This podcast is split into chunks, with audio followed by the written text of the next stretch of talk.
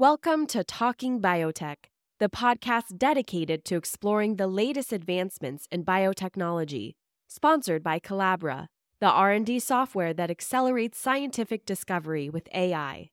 Each week, we'll dive into the latest innovations and discoveries with industry leaders and pioneers. Now, here's your host, Dr. Kevin Folta.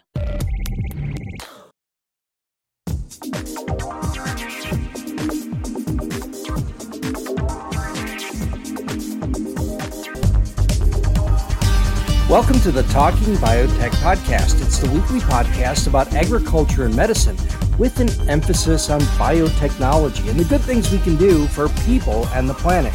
My name is Kevin Folta. I'm the podcast host and a professor.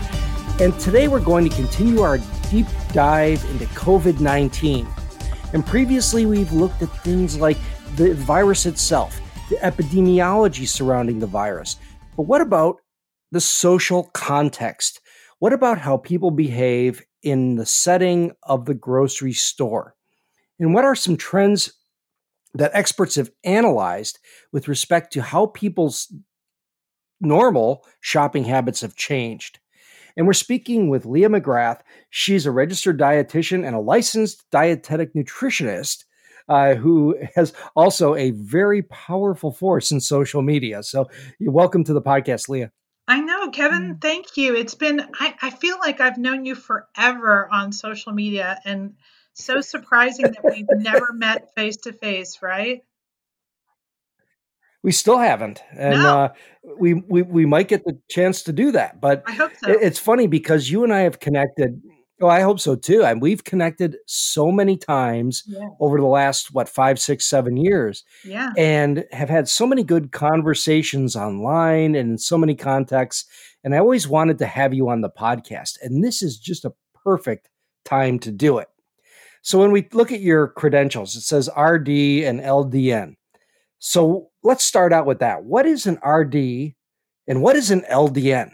Sure. So um, RD is reg stands for registered dietitian. Sometimes you may see some people have it as RDN, which is registered dietitian nutritionist, which is still a recognized and protected title in the United States. So you can't call yourself a registered dietitian unless you have gone through a specific course of study and you are credentialed. Um, so that includes at least an undergraduate degree. Most dietitians have masters. You have to complete, get accepted to a an internship, and it's super competitive right now. The acceptance rate it's always been about fifty percent, so only half the people who apply get accepted to an internship any given year, and then you complete a twelve hundred hour internship that has a series of different competencies, like you know. Um, I did my internship with the Army, so I was an Army dietitian, became an Army dietitian. But they're all similar in that you have uh, a certain amount of hours of experience in clinical, in a hospital, in public health, in food service, in administration. So you might do things like work with the Meals on Wheels program or work in public health. Um, and you're shadowing people and you're doing a lot of hands on projects for those 1,200 hours. And then um, when that's completed, you have to pass a nationally administered board exam. It's about a four hour exam. And hoping uh, that you successfully pass that, you become a dietitian, and then you keep up continuing education credits at about uh, 20 hours or so a year in uh, continuing education credits. So that's what RD or RDN stands for. Um, and many states, like North Carolina, where I live, have a licensure policy so that in order to practice nutrition, and specifically medical nutrition therapy or counseling of any sort, you have to be hold a license in that state, like um, a, a physician would, or a doctor would, or a dentist would, and you you pay a fee um, that basically says that you're allowed to to practice nutrition in that state. Well, this is really important. And I think it's so important to set this up because I didn't understand the rigor that a dietitian would have to go through in terms of you you know you say all these hours continuing education board exams yet the internet has so many people who claim to know more about nutrition and they call themselves nutritionists Right. and so what kind of training do you have to go through to be a nutritionist Nothing. self-proclaimed yeah, that's a good point, Kevin. You know, um, it's um, we ha- we the internet has given well specifically things like Twitter and Instagram and Facebook have given birth to a whole generation of wellness coaches, health coaches, and nutritionists that if you dig a little bit, you find that most of them have um, probably little or no education no formal training or um, in in or science or research or um, haven't passed a board exam. So the saying is that anybody can call themselves a nutritionist, but only registered dietitians can call themselves registered dietitians. and I and I love that we started out with this because for this audience that's a scientific audience, it's really important to be able to distill what is the difference between somebody who claims to have that credential and someone who doesn't because a lot of these things look really shiny and i you know there's someone very close to me a family member maybe who was a beach body fitness coach Okay. and nutrition coach with shake with with shakeology and and yeah. she has zero tra- oh yeah that goes back a few years but it's all i got on my facebook feed but these are people who have been self-appointed or through a multi-level marketing scheme yeah. have been you know kind of um, uh, anointed as people who would have credentials by giving them basically a flyer so i really wanted to spell out for this audience how you and other rdns or, R, or rds are so well um, educated and vetted in ter- before you're able to start making claims about health Yeah. so I that, I really wanted to get that out first Yeah, and I really appreciate you, pu- you know, pulling that out. I think a lot of people also don't realize all the different types of spaces where you can find dietitians. I mean, many people assume it's only in a hospital or maybe in for school nutrition, but I know that there are probably dietitians who are teaching who you've encountered who, you know, are in academia who do who teach or do research. There are dietitians who work with professional athletes, dietitians who work in supermarkets or the culinary space, um, and dietitians who work in biotech bio, for biotechnology companies like Bayer, for example. So um, we're in a lot of different spaces.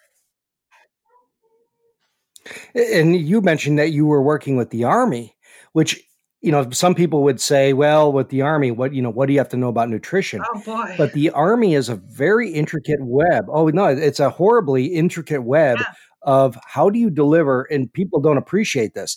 How do you deliver fresh fruits and vegetables in containers from the U.S. or from wherever you source them to the front lines of you know Afghanistan or Iraq or Iran or whatever you- wherever you happen to be.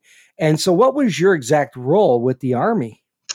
Sure. Um, so I uh, I started out my career with the Army working at Walter Reed up in Washington D.C., which at that time was probably one of the I think it, only one of the two the two largest uh, military medical centers in the United States. So um, you saw all types of different levels of care and, and more of the very acute and intricate cases were at Walter Reed at that time because you're of the proximity to NIH and USDA and FDA and the Pentagon really lent itself to that kind of um, uh, that kind of care, and also that was a big research center as well for uh, medical research.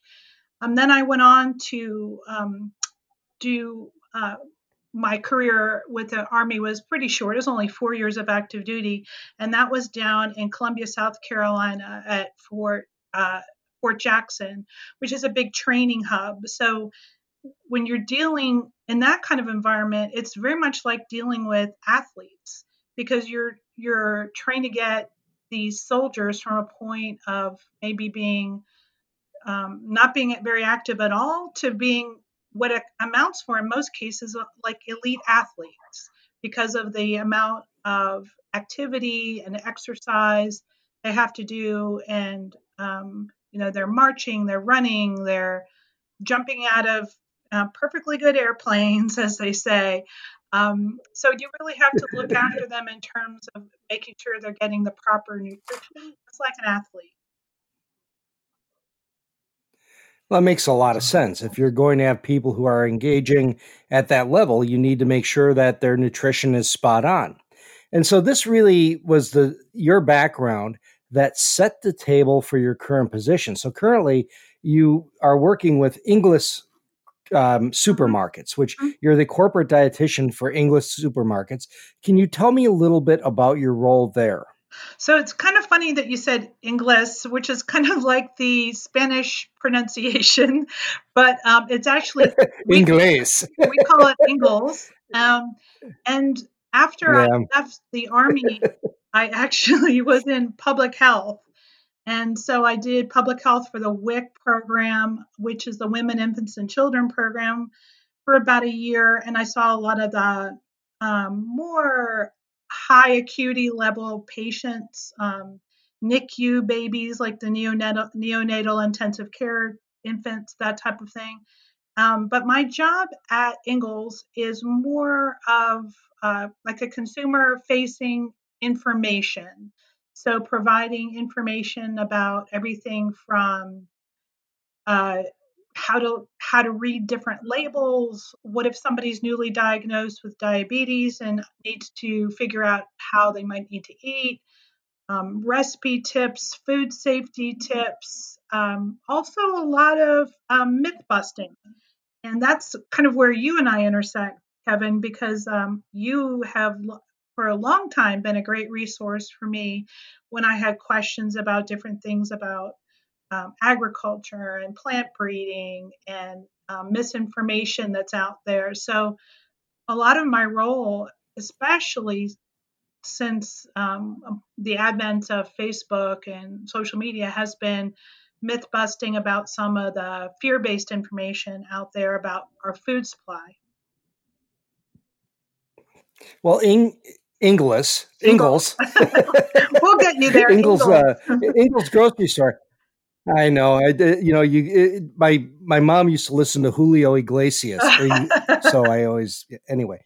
Um, it, it's it's built in deeply. So when you look at this grocery store chain, it appears to me at least by looking at their online presence, that they do have a good um, kind of social feel that they're um, very excited to articulate with maybe healthy, good eating habits, that kind of thing. Sure. And maybe along the lines of a Whole Foods Light, that kind of thing. But at the same time, they have very good policies with respect to GMO and other um, technologies. So it seems like they really walked the line there extremely well. And how much did you have to? Uh, how much of that is because of you? Well, you know, I did help them with the GMO policy, um, and that was several years ago, probably probably six or seven years ago. Um, and I've I've really tried as much as I can to kind of get the word out um, about food safety and about um, genetic engineering biotechnology within our corporate offices. Um, like, you know, unlike some super some markets, we a supermarket sells everything. You know, we sell product, products with high fructose corn syrup, and we sell products that are locally made and crafted with love and care. We sell products that are imported from different countries and we sell products that are organic. So you you really have to straddle um, that space and um, my my line that I've always said is that I want I, I respect people's choices and I and I want to see people be able to buy what they want to buy but based on preference, not on fear. So I don't I would rather see if somebody says, you know, I really want to buy these organic tomatoes because they look great, they smell great, they're a great price, they're grown locally, whatever. That's awesome. But if people say to me, I have to buy organic because I'm afraid of other foods, then that really concerns me. And, and I feel it's my responsibility to help them understand the facts and not be so afraid of our food. So, do you consider yourself an educator in the grocery store space with direct connection to consumers? Definitely. I mean, um, we have uh, almost 200 stores. So I don't spend a lot of time in individual stores with individual customers. Most of my interaction is on social media, through articles, through radio programs, and you've been a, you've been a guest on the radio program um, from TV segments and from answering consumer questions on email or or by phone calls. So um, it's more of a a larger scope education rather than a one-on-one type of education. Yeah, see, I, I totally get that. I, my my wife is a farmer, and she grows small scale specialty crops on you know what is really 18 acres of space, and we grow you know everything you know from pears to peaches to cauliflower, whatever. But she sells at farmers markets, and we see a lot of the same kind of thing. And I spend a lot of time standing there talking about because people will come up and say, um, "Are these peaches a GMO, or are these?" Uh, uh, what kind of chemicals do you spray with? Right. And it's such a great opportunity to to talk to people one on one and provide that kind of eye opening discovery that you know with like say sweet corn. Here's a plant that can protect itself rather than have to cut off the end of the ear because it was chewed apart by worms. And I, I see so much of an opportunity, and, and Ingles is brilliant to have you aboard to provide some sort of scientific, evidence based, um, hard nutrition evidence that is based in reality. And, and I love that about your position. So that, you know, it's super cool that they do this. Yeah. But how does this really start to translate to the current times when we're dealing with issues like COVID nineteen? Right. and uh, and and food safety. So so so what have you noticed about the big changes since that's set in? Well, you know, I've definitely seen people cooking and baking more at home, which I guess because primarily because they didn't have much of a choice. There was a, there really wasn't anything else they could do.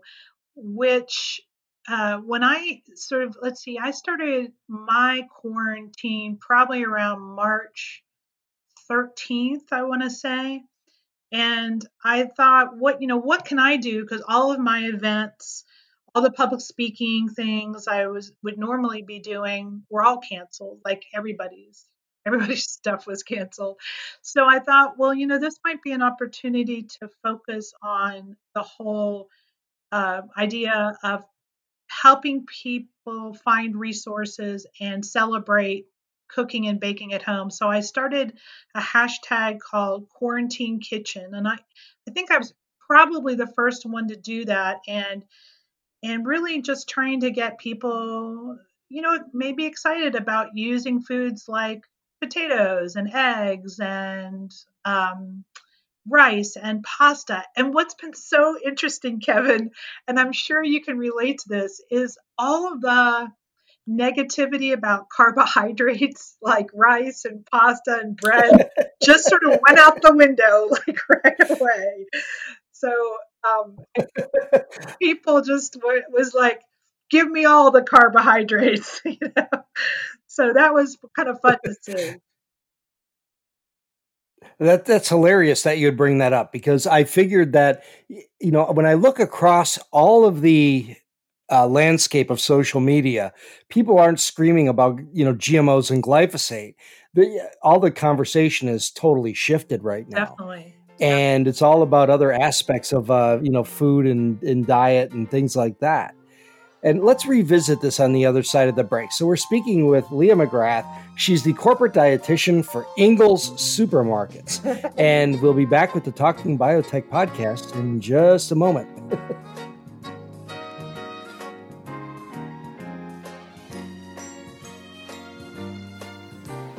Since its beginning, almost five years ago, this podcast has served to target misinformation about science while inspiring application of new technologies. The current COVID 19 crisis was a shock and woke a wave of instant experts that can armchair quarterback a solution for you that defies the guidance of actual authorities. Now, I don't know about yours, but my Facebook thread is a steaming stream of conspiracy and miracle cures. I thought this pandemic would bring us closer to science when actually it stirred the desire to shun those that actually know best. What do those eggheads know anyway? We can think of it as pandemic Dunning Kruger, a pandemic, if you will. The people that understand viruses, vaccines, and epidemiology the least are the most confident in their errant positions. They also seem to dominate the communication space. So it's up to you, not only to learn as much as you can about the situation, but then immerse yourself into the discussion. Use social media to share good stories, quality podcasts, and solid science. Engage the pseudo experts and their false bravado. Remind everyone that this is a time of uncertainty and it's best navigated by scientists at the helm, not preachers, television pundits, militia dudes, your aunt, or even political leadership.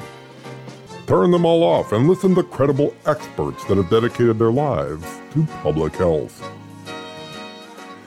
identify and share good media. That's our role. To give you something to share as you engage those that believe they know the answers when actually nobody does. And good scientists admit that. The best way to find answers faster is to rely on the skilled and steady hand of scientific expertise. And that's what we'll continue to bring you here on the Talking Biotech podcast. And now we're back on the Talking Biotech podcast. We're speaking with Leah McGrath. She's a registered dietitian and the corporate dietitian for Ingles Supermarket or Ingles Supermarket for those of you who have an international flair like me. Um, you know, we when we left on the other side, we were talking about this renewed interest in baking and or you know or cooking at home. And I I didn't know that that was you that started Quarantine Kitchen. Well, all, all I can say is that I've been to the grocery store very limited number of times, maybe two or three times in the last six weeks. And you cannot, you can't buy bread flour. Right. We always cooked at home and we always made our own bread and we have plenty of eggs here from all our chickens and ducks. So, you know, we were always, you know, doing our own thing. So it's a very strange thing to see everybody jumping on this idea of cooking at home. But are people cooking at home because they're afraid of the grocery store products or that there's maybe something wrong with buying products from, you know, supermarket? Well, I think the biggest uh, reason why people are cooking home is, at least where we are, and I, am sure the same is, is, was true in Florida, is that so many of the restaurants closed down um, and only opened up for very limited, like curbside service or delivery. So that really didn't give people a whole lot of options. So either you were going to cook at home, or maybe you were going to figure out if you could have pizza delivered. There's only so much pizza people can eat, I guess. Um, and um, you know, we like immediately in the first couple weeks, like everything was buttoned up pretty tight here, with the exception of a of a few delivery places and fast food. And then gradually, some of the restaurants kind of figured out, okay, I, I can figure out how to um, have a curbside presence or a delivery presence. But you still a lot of them in this area anyway are still only open very limited hours, very limited days of the week. So, um, so I I think that that's probably the big difference that I've the reason people are cooking and baking more um, at home. It's really funny because I had a dryer fail oh. and I had to replace the heating coil. And I do this stuff on my own, no big deal. You know, it's not a big thing. But I went to the uh, place across town where you buy the dryer parts, and they said they have just been hammered with service requests to fix ovens. Oh, no. Because people had ovens that didn't work. right. They, their ovens didn't work and they didn't really know because they never used them. Oh, yeah. and so there's been this yeah, and so it's been a measurable change in the number of service calls just to make sure an oven works because it, it just shows that this kind of revitalization of cooking at home and you know and, and, and rediscovery of things that we can do at home. Yeah. Uh, but is how much of this is grounded in a fear of the virus to the point where and, and you've been in the grocery store are people really uh, coming to the grocery store and you know say quarantining products they buy? I know somebody who does this and i'm curious how widespread that is. They they buy groceries or have them delivered and put them into isolation for a week. How, how widespread is that kind of behavior? Well you know i i feel like it's pretty widespread. Unfortunately there was a video that went viral early on that was done by a very well intentioned, I think he was like a family practice doctor or something. And I want to say Michigan or Minnesota. And he got a lot of play for this video where he was basically talking about the need to disinfect all of your your products that you bring into the home, leave stuff in your garage for a certain amount of days, and then that messaging was sort of picked up by some of the me- more of the media. Um, so I think there there there's a certain percentage of the population that is very afraid of grocery shopping. They're afraid of things being touched. They, you know, I mean, we've had people say, you know, why aren't why aren't all of your store associates wearing gloves? Like because that's not going to be the answer. I mean, you know them wearing gloves and then if they they'd have to change them constantly throughout the day and that's not going to be the answer you know. The answer is you washing your hands you not touching your face you keeping social distancing you washing your hands again and uh, like before you prepare food and before you eat and if you know if there's nothing else that comes out of this kevin i think one of the best things might be that people are going to have better hygiene practices. I'm hoping. I don't know. Maybe I, that's what I'm hoping for. And that's a really interesting thought. You know, that could we change the way we think about, you know, how well we communicate diseases or how you know how we pass these things from one person to another.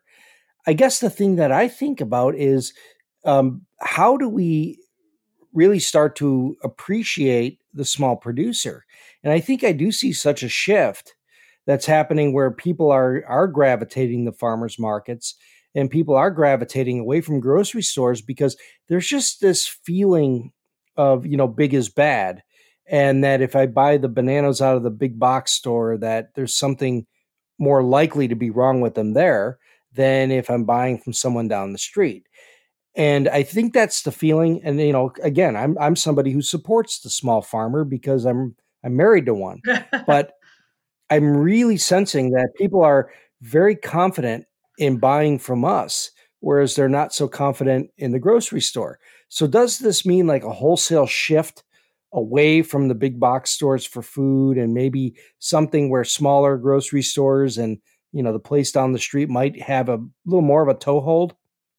You know, I think that's a really good point and a very valid point, Kevin. Um, I, th- you know, fortunately, I work for a supermarket that that has had a long history of buying from local farmers. I mean, and from local uh, producers and artisan bread makers and and I work with those people all the time. We have events in our stores, or we had events in our stores um, that were called Taste of Local, where we bring in local farmers and local food producers a couple times a month and have kind of like an indoor farmers market.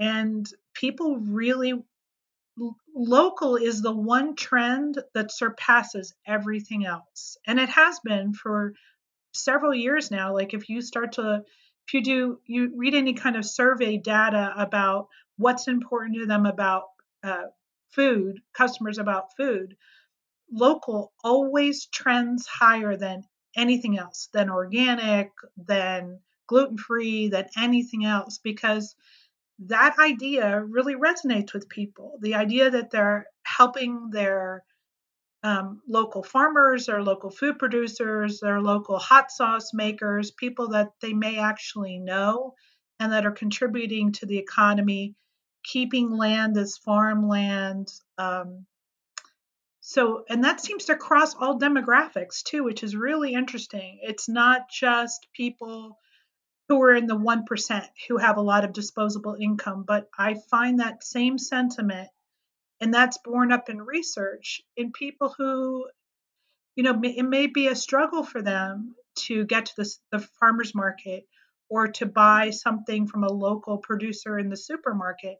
It's still a priority for them. It's really interesting because when you talk about the 1%, you always had the uh, folks who could, you know, have a personal shopper for their clothes or their shoes. But this new shift in the trend towards more local farming is really I have a personal farmer. I got somebody down the street that I can and I believe this is true that I can get to know the person who produces what I eat and they know what I like. They're willing to plant it for me. And I don't have to do that. I can go to my job and make their job growing my favorite lettuce or my favorite tomatoes or whatever. And it's really an interesting trend. And you see it, you see it in real time. At the same time, you have this phenomenon of the web, which provides us international, you know, access to anything. And are there other trends that you have noticed about uh, web searches or recipes that may be suddenly popular or you know do the statistics from the world wide web say that people are starting to cook from home and search for certain alternatives? Yeah you know um, and i've looked at this uh, for several years in a row and um, like what what do people search on? What are the searchable recipes and food terms that resonate the most with people. And it's always comfort foods. I mean, you, you know, it, people are not searching for recipes with quinoa. People are searching for recipes with how to make, right now, it's how to make anything with hamburger or how to make uh, banana bread or sourdough bread. And, you know, in the time before COVID, which I think we'll probably call, be calling, you know, BC, like sometime down the road. In the time before COVID, it was still like comfort foods, making roast chicken, doing a pot roast, making lasagna. So, you know, these sort of elevated food networky, top chef kind of recipes are great. But the reality is, in our own homes, we want to make meals that we think are um, achievable, accessible, and a, and our whole family will appreciate. Not something with ingredients that require us to go to four different stores to find, not recipes with 30 ingredients in them, things that are um, uh, accessible. And that's a really great point because I think, you know, as somebody who cooks at home a lot, we found ourselves kind of doing an inventory of the refrigerator and saying, all right, what will we cook now? And then going out in the field and saying, what didn't sell at the market? And saying, out of this, you know, constellation of ingredients, what can we do? And it's really led to a lot of creativity and a lot of interesting thinking. When we've we've had um like uh, taking turnip tops or oh, yeah. uh, radish tops and made pesto you know who would have ever thought of that but these are all things that are happening now in real time whereas this would never have happened before this crisis. We'd be, you know, going out and getting a pizza or, you know, making, you know, decisions about convenience over substance. And, you know, does this mean that maybe we've turned a little bit of a corner? And how much do you think this kind of change might stick around? I think that is such an interesting point, Kevin, and I think you're absolutely right. Um, you know what they say, you know, necessity is the mother of invention. So one of the things that I saw repeatedly on Quarantine Kitchen were recipes that that where people would say, I didn't have this, so I used this instead. I didn't have any pasta left, so I had some ramen noodles and I used them instead. Or um, I, um, my friend Kim Kircher, she made um, she had a recipe you were supposed to use. I think it, you you were supposed to use it was like a muffin recipe. You're supposed to use something weird like tomato juice in it, and she didn't have any tomato juice, so she thinned out ketchup and used ketchup, and it worked great. So I I I think for many people, being in quarantine has been like being on an episode of Chopped on the Food Network, you know, where you've got to figure it out with what you have in your basket or your pantry or your fridge or your freezer. And I think in many cases, people have been um, sort of validated like, hey, I, I can do this. I can figure it out. There's even websites where you can put in ingredients and it will give you suggestions of dishes.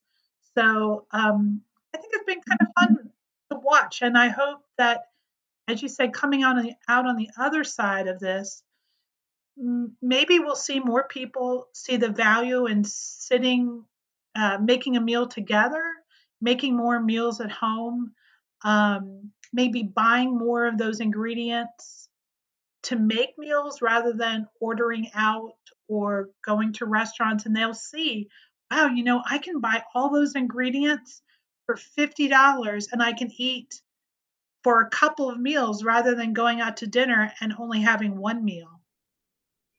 I, I, love it, and and you see this because people who come to the you know farmers markets or even us at home, we have a kind of a week in front of us that's planned out in our heads about what we're going to eat on what days and how we're going to do it. And you know what do we have you know what do we need to get? You know what do we need to go harvest? That's a really cool problem to have. It, it's funny that you mentioned the um, kind of substitution on the fly. My grandmother was the worst cook in the world. Depression era grandmother you know you didn't waste anything and I could tell stories of this all day, but we once made an angel food cake when I was a kid, mm-hmm. and she didn't have any leavening agents or any uh, cream of tartar was the thing that she didn't have, along with things like yeast and whatever you make cake or baking powder. And so she put in uh, maple syrup, huh. and that was the substitute. and I don't know how she got the like. Well, we don't we don't have that, so we'll just use maple syrup. And so um, the thing what, that was so funny was me and my sister gnawing on this is supposed to be angel food cake, right? Uh-huh. So this very light, fluffy cake. The two of us were sitting gnawing on this thing that was best like a uh, it was like a bread kielbasa. It was a solid tube of of wheat and absolutely horrible. That's great, bread. But kielbasa. we we loved every bite of it.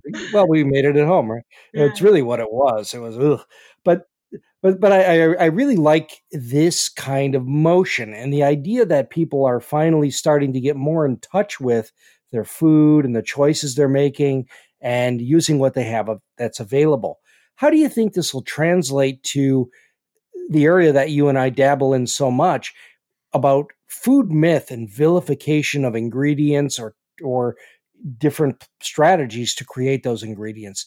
Do you think people will care less about that and really start to say, we know this is safe, we're going to use it, and we're going to have something really special? Well, you know, I, you know, along with the fact that people sort of um, stopped vilifying carbohydrates, we stopped seeing vilification of processed foods and packaged foods.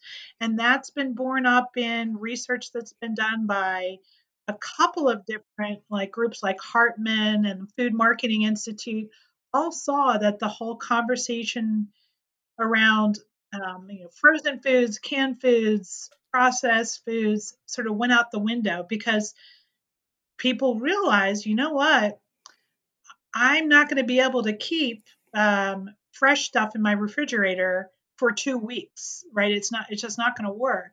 I've got to be able to rely on canned and frozen and dried packaged things.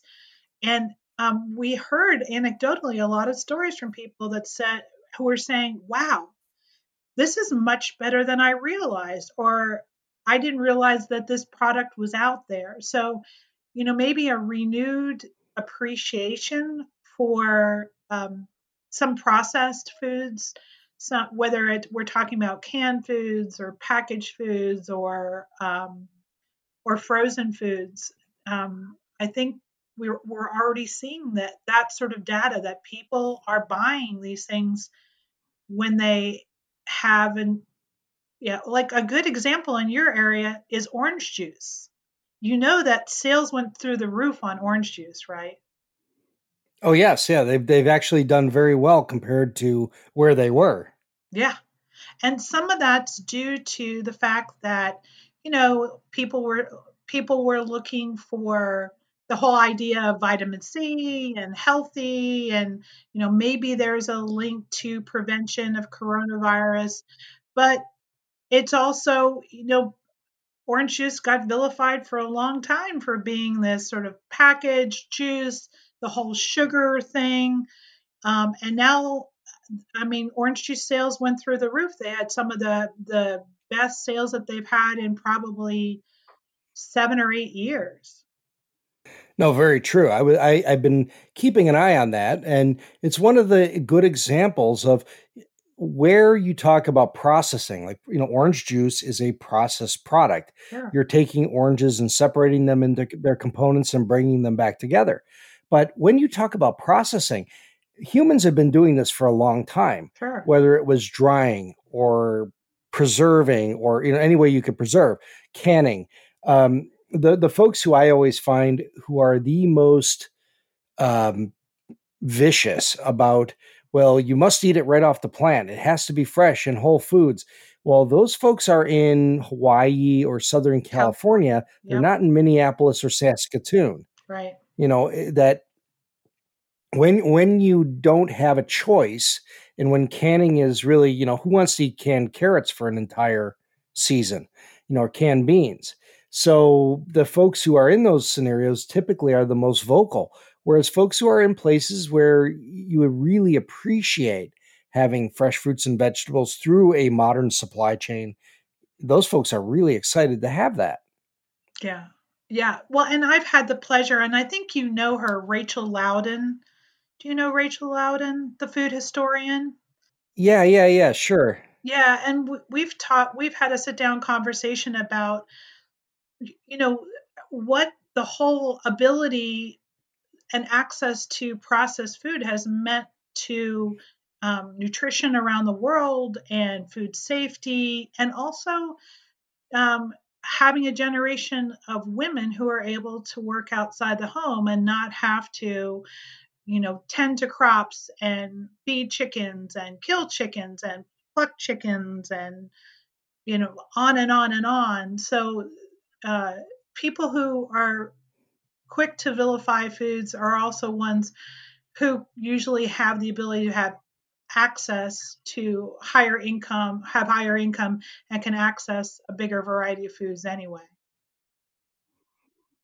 Yeah, if people understood what it took to grow that radish or to make that chicken, I mean, processing chickens is, is a horrible uh, job and you do it because you do it because that's how that's how you eat. But you know when this is done at an industrial scale, which many people condemn, they fail to realize that this is what allows people to have access, to, and especially the poorest people, very affordable food that is high in protein, high in nutrition. Right. And so this is where you know we start getting into this idea of how can uh, this opportunity for COVID 19 start to change the way that we communicate about food and food science and the value of scale and being able to produce on a massive scale. And do you have any thoughts on that kind of thing?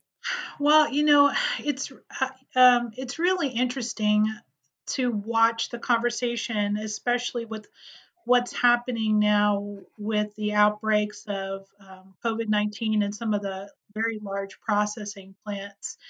And, you know, there, you certainly have a segment of the population who are really um, kind of coming down hard on these processing plants as kind of these evil places that are full of you know they're kind of likening it to slave labor. You know the reality of the situation is these are large plants that employ a lot of people. They are working very closely together. So the answer is not to shut those places down permanently but to make sure the practice with, within them and for the employees are safer. Because you know in reality we're seeing outbreaks in nursing home centers long-term care centers prisons anywhere where people are close together for long periods of time. You know um, if schools were in session we would or maybe colleges were in session we would see uh, high levels of um, the virus in in colleges where people are in dorms together or in classes together. So the answer is not it's not an opportunity for the people who are against animal agriculture to shut those facilities down. It is an opportunity to uh, maybe do a better job to care for workers in those facilities um, but it's certainly making people take a look at our whole food system and realize that how interdependent it all is. So, how do you feel about the folks who say we need to tear down the whole food system and everybody just grow their own? Well, you know we, you know we can't go backwards in time. That's you know uh, you probably know James Wong, botany geek, who's over in the UK, and he had a tweet about this just recently. You know that um, and he tweets about this type of topic a lot you know we you know we are not an agrarian economy anymore that's just not practical it's not uh, and it's as you pointed out it's it can be a very hard life and you know here in western north carolina uh, you know the farmers that i i know and that i talk to regularly they will joke around and say you know, I'll say, you know, do you ever buy the lottery ticket? Do you ever do that? And they're like, we we farm. We gamble every day. We don't need to buy a lottery ticket because every day, every season is a gamble for us. You know, whether we're we going to have a hailstorm? Are we going to have flooding? Are we going to have a drought? Um, so we that's it's a very precarious living and um, I certainly appreciate all the farmers that we have, big and small, who do that. And um, but we can't all be farmers. We can't go backward in time to change to from where we are with what one to two percent of people farming. We can't go back to forty percent. We probably can't even go back to twenty percent. So we need to be realistic about our food supply. That's exactly right. I, I know my, uh, you know, not to keep going back to my situation here at home, but you know, my wife, she she works twelve hours a day doing grueling work in the field, pretty much a one woman operation, and probably is making minimum wage doing it if she's lucky. But it's her passion, and it's not. She doesn't want to work in an office. She wants to raise food and raise crops. And she'll have people who come here to work because they want to get a toehold and maybe in learning how to farm, learning how to grow different crops. And most people last a few days or a week. Right. And they're making wages much higher than she does on a per hour basis. Right. But it's just when you start to expose yourself to the rigor of what it actually takes, it's not an attractive profession. And so, you know, like James Wong said, we need to be celebrating the abundance we have and and being excited that we live in the best time the best of times in terms of our access to the the safest most diverse food supply in human history. So you know that that's pretty much you know i agree with them a thousand percent. Is there any other thoughts that you see or any other trends that maybe make you scratch your head about where we're going post COVID with respect to the grocery industry or the way that food will be delivered at retail? You know, I think that um, we did see a big bump in online grocery shopping um, that that allowed people to, you know, have it order food and have it delivered to their home or pick it up there.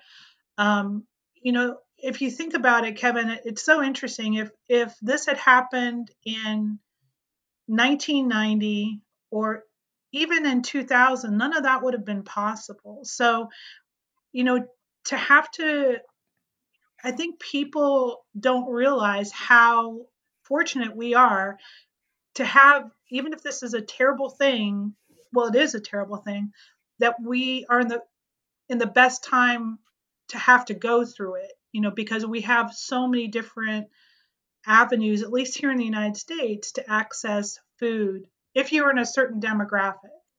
Now, um, other demographics, you know, this has been horrible for people. This has been uh, life changing and probably potentially life ending for some people. So, you know, maybe coming out on the other side a more appreciation for the food system, more of an appreciation for the people behind the scenes who make things happen, whether we're talking about farmers or grocery store clerks or truck drivers or warehouse workers or people who are the scientists who are developing seeds and um, better crops. Um, so maybe if if nothing else comes out of it in terms of food, maybe a more of an appreciation um, would be something we could all hope for.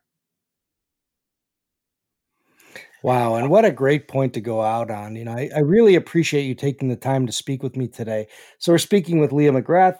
Uh, she's the corporate dietitian for Ing- Ingles supermarkets, uh, who are all over the southeast. I, I suppose I've never been in one. So, what states are Ingles in? Sure, we have. We're primarily in four, straight, four states North Carolina, South Carolina, Tennessee, and Georgia. And then we have like a random store in Virginia and one in Alabama. But if you're up around um, Western North Carolina, North Northern Georgia, upstate South Carolina, you, you see quite a few of our stores. Well, very good. They're very lucky to have you. Oh, and, you know, I've always appreciated everything you've done on social media. So if people wanted to connect with you on social media through either uh, Twitter or Facebook, Instagram, where can they find you? Give, give me the whole thing. Sure. Um, they can find me on Twitter as Ingles Dietitian, I N G L E S, and dietitian has two T's. And then my non supermarket account is Leah McGrath RD on Twitter, and then um, on Facebook, I'm Leah McGrath Dietitian on Facebook. So those are the primary places. And of course, I'll list all of those with the episode. So, Leah McGrath, thank you so much for joining me today. Thank you, Kevin. I appreciate you. And as always, thank you for listening to the Talking Biotech podcast. Uh, thank you very much for your support through Patreon Thank you for your reviews and your kind words everywhere that you've put them. We're trying to grow and we're trying to keep doing better as we go into our sixth year of podcasting, which will start in June. So, this is the Talking Biotech podcast. Thank you so much for listening, and we'll talk to you again next week. The Talking Biotech podcast presents the personal views of Dr. Kevin Folta and its guests. These are not the views of the University of Florida, its faculty, staff, or students. Comment on today's episode on the Talking Biotech Facebook page. Send comments and suggestions to kevinfolta at gmail.com. And remember, tell a friend, write a review, or float us a little love over on the Patreons. Your support will directly translate into this podcast and broadening science education efforts everywhere.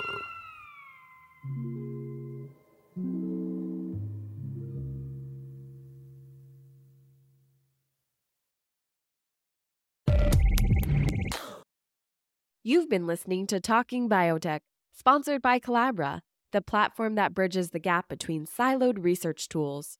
With Colabra's electronic lab notebook, scientists can work together in real time sharing data and insights with ease. Revolutionize your research collaboration. Sign up for a demo today at colabra.app. C O L A B R A dot A P P.